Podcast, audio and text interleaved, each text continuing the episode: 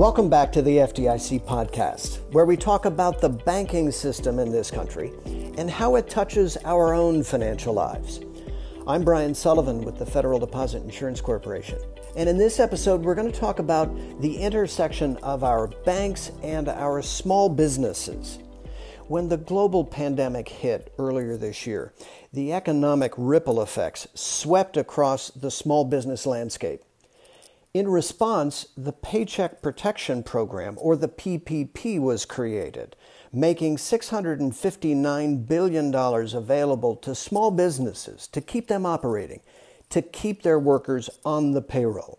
Administered by the Small Business Administration, this Paycheck Protection Program rested on the ability of our nation's banks to offer loans to qualifying businesses and to forgive those loans if certain conditions were met.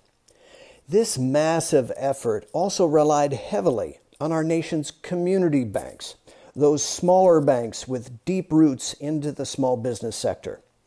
In a recent community bank research conference, FDIC Chairman Yelena McWilliams addressed the challenges facing small businesses during this period of economic uncertainty. One of the key constraints facing small businesses is financing. Because these firms are generally too small to access capital markets, their success often hinges on their access to bank credit, and this is something we're focused on. Despite the entrance of other financial institutions into the small business lending space, banks remain the most common form of external financing for small businesses. Supporting small businesses is one of the key roles that community banks play in our financial system. The overwhelming majority of community banks focus their commercial and industrial lending on small businesses. Community banks often identify themselves and often are identified by their competitors as having key advantages in the speed with which they can deliver funding, and they often exhibit more flexibility than large banks in not having minimum loan amounts or not using standardized loan products. These attributes, as well as strong ties to their communities and borrowers, likely explain why community banks have played an outsized role in the Paycheck Protection Program. The FDIC just released a new analysis about how community banks are doing in lending money to small businesses through the Paycheck Protection Program. And joining us to talk about this is Diane Ellis, who directs the Research Division at the Federal Deposit Insurance Corporation, and Angela Hinton, a senior FDIC financial analyst and one of the chief authors of this analysis. Diane, Angela, thank you so much for being with us. Happy to be here, Brian. Thanks for having us. Diane, let me begin with you. Just how important is this relationship between smaller community banks and small businesses? Well, Brian, it's pretty important. And there's been a lot written about it, how important community banks are to small businesses as a source of financing and why that might be the case. The general consensus in the literature is that community banks are particularly important at relationship lending. That is, they have some mix of informational advantages and a flatter organizational structure that makes them good at relationship lending. And that provides a lot of value to small businesses who might have difficulty coming up with hard information about their creditworthiness. And by hard information, I mean things like credit scores or audited financial statements. And then the implication of this in the literature suggests that consolidation among community banks could have real knock-on effects for small business growth. Now that's sort of the standard view in the bank consolidation literature, but new research by a couple of FDIC economists looks at the problem from an opposite perspective. They ask the question, what if consolidation occurring in community banks is due, at least in part, to the decline of small businesses? For example, it's noteworthy that the GDP of small businesses as a share of the U.S. economy declined by nearly 5 percentage points from 1998 to 2014, while total deposits at community banks fell by 15% over the same time period. So this research finds that community banks are consolidated the most in those counties that are most susceptible to business consolidation. So that really points to there being a really symbiotic relationship between smaller community banks and small businesses. Yeah, and I think that's a great word. That's the word that comes to my mind as well, symbiotic. Really, the health of one depends upon the health of the other and vice versa. Mm-hmm. Now, Chairman McWilliams referred to community banks playing an outsized role in the Paycheck Protection Program. And what is meant by that outsized role? Yeah. She made that statement based upon what banks reported in their quarterly call report. A call report contains information about a bank's financial health and offers us a window on what's on the bank's balance sheet. So we looked at the second quarter call report data and analyzed the share of all loans and all commercial and industrial loans, and you can think of those as business loans, held by community banks and non-community banks. So it's essentially, we looked at the activity of small banks versus big banks. And we found that while community banks hold 15% of all loans and 13% of all business loans, they held 31% of all of the PPP loan balances as of the second quarter. So that's the evidence that smaller community banks are playing a big, even outsized role in the PPP lending space. Punching above their weight, as it were. You got it. Okay. Angela, you and your colleagues poured over the data that the banks report. What are the big takeaways you found in the numbers? So the big takeaways, Brian, are that generally, not just community banks, but the entire banking industry played a huge role in providing PPP loans to small businesses, which isn't a huge surprise, but in fact, 82% of FDIC-insured institutions participated in the program offering loans to their small businesses, local small businesses. To give you a few numbers here, we found that FDIC-insured institutions held $482 billion, or 92% of total PPP loans approved by the SBA at that time. They also held the majority of the number of loans approved by the SBA at the time. Now, as Diane mentioned, community banks in particular really punched above their weight in this space. They held $148 billion of that $482 billion, or 31% of those loans. Well, in the normal course of their activity, they only hold 15% of all bank loans. And they were doing it where? In certain parts of the country or in a broader area? They did it everywhere. They did it in metro areas, like with very large populations, and smaller areas, and then very rural areas as well. So your big cities, your medium-sized cities, and in rural areas. They provided PPP loans in all 50 states, and nearly every state saw that over 3/4 of their community banks participated in the PPP. They participated everywhere, and they participated heavily everywhere. Mm-hmm. Community banks of all sizes participated in the PPP program. You know, community banks is not a one-size-fits-all buckets. We have community banks that are as large as $10 billion, and we have community banks that are $300 million. As we might have expected, the larger community banks generally made larger PPP loans and made more PPP loans. But on the other side of that story is that the smallest community banks tended to make the smallest PPP loans. So they're indicating that those smaller community banks are likely supporting the smallest of small businesses, the mom and pop shops. Right.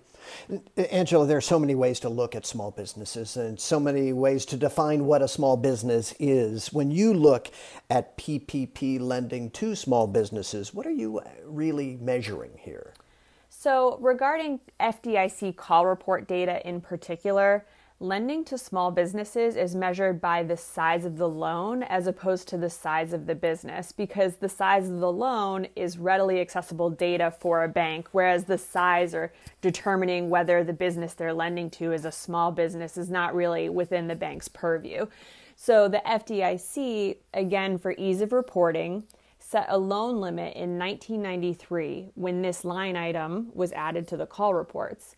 And so it says that currently any commercial and industrial loan or business loan less than $1 million represents a small business loan. Right. Now, it turns out that small business lending more broadly, like taking a step back from banking and the FDIC, is very difficult to measure.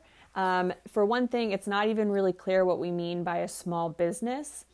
The Small Business Administration defines a small business as a business with 500 employees or less. Other organizations focus on the revenue of a small business or a business and say that, you know, if they have revenue of less than $1 million, they're a small business. There's no right or wrong answer, but it's important to realize you do get a different answer depending on who's asked. Diane is measuring the loan size loans of less than $1 million. Is that an accurate proxy for small business? Well, unfortunately, it's getting to be a less and less accurate proxy as time goes on. As Angela mentioned, this was set in 1993, so you can imagine with inflation, it's becoming less viable. And it's a real challenge because this is such an important issue. To have such a challenge measuring it is difficult. So we had some economists look at how accurate this measure or this proxy might be based upon some survey data that we have. And as you might suspect, they find larger loans to small businesses and smaller loans to large businesses. And when they take a more inclusive view, they've concluded that actually small business lending could be up to 23% higher than what is indicated by that proxy. So that's quite a bit and has some pretty big implications for how we evaluate small business lending. So for example, after the Great Recession, based upon the proxy data, it looked like banks were pretty slow to start up their small dollar business lending, but bigger loans bounce back quickly. But even if that small portion of big loans are actually going to small businesses, it might paint a much more optimistic picture of the recovery. Is it possible then that the data you're looking at could actually understate just how important community banks are to small businesses? Oh yeah, that's exactly what I'm trying to say. Okay. Well, I'd like to get back to a point that was discussed earlier when we started talking about just how important these smaller community banks are to the mom and pops out there. Diane, what are the things that really set community banks apart and how they lend to small businesses? You touched on it earlier. Yeah. And, really one of the things that really stands out about community banks is speed. In that small business lending survey that I mentioned, more than 80% of community banks put down decision or funding speed as one of their advantages. Only 45% of larger banks said speed was one of their advantages. So that's a pretty striking difference. And it's, again, consistent with the theories economists have about this relationship lending that I mentioned earlier. It's fewer layers of approval and a smoother flow of this so-called soft information between that layers makes them much faster at decision-making. I want to give both of you a final word here, but if you step back from all of these numbers and all of the analysis, it seems to point to, and correct me if I'm wrong, and I want to hear your take on this, that if not for these community banks out there, smaller community banks that are based sometimes in a single state or even in a single small town, that if not for these banks, then the challenges being experienced by the small business community during this very challenging time would be even more severe. I'd like to get your take on that. Yeah, that's important, Brian. The way I see it is if you're a well-established small business that has this hard information, you have a credit score, you have audited financial statements, when you walk into the doors of a large bank, that bank may be able to serve your credit needs, but you have to be able to sort of fit into their template. You have to sort of be able to fit into their box, which relies upon that hard information. If you're a small startup and just don't have that kind of information, there are going to be a lot more challenges in meeting the underwriting requirements of a larger bank. A smaller community bank, which relies upon this soft information, they may know you. They may have known you for years because you have lived and worked in the same community. They may know about your prior work history, or they may have the time to go through your business plan and so forth. They're willing to rely upon that soft information and tailor their products to meet your unique needs. That's where community banks excel, and there are a lot of these kinds of small businesses out there, and so community banks are essential to meeting the credit needs of those kinds of organizations. Mm-hmm. Angela, your high-level take on all this? Well, I completely agree with everything that Diane said, and I'll just say that this PPP program only proved what she said to be even more true, or it confirmed what she's saying. So, even prior to this pandemic and the PPP loan program, community banks did hold an outsized share of small business loans. We've always known that they've been really great in the small business space, but I think through the PPP program, they've actually only increased their share of small business loans, confirming that they really are the dominant players here, relatively speaking, and that the smallest businesses went to the smallest community banks to try to get funding and make it through. Angela Hinton and Diane Ellis of the Federal Deposit Insurance Corporation, thank you so much for joining us. Thanks, Brian. Thank you, Brian.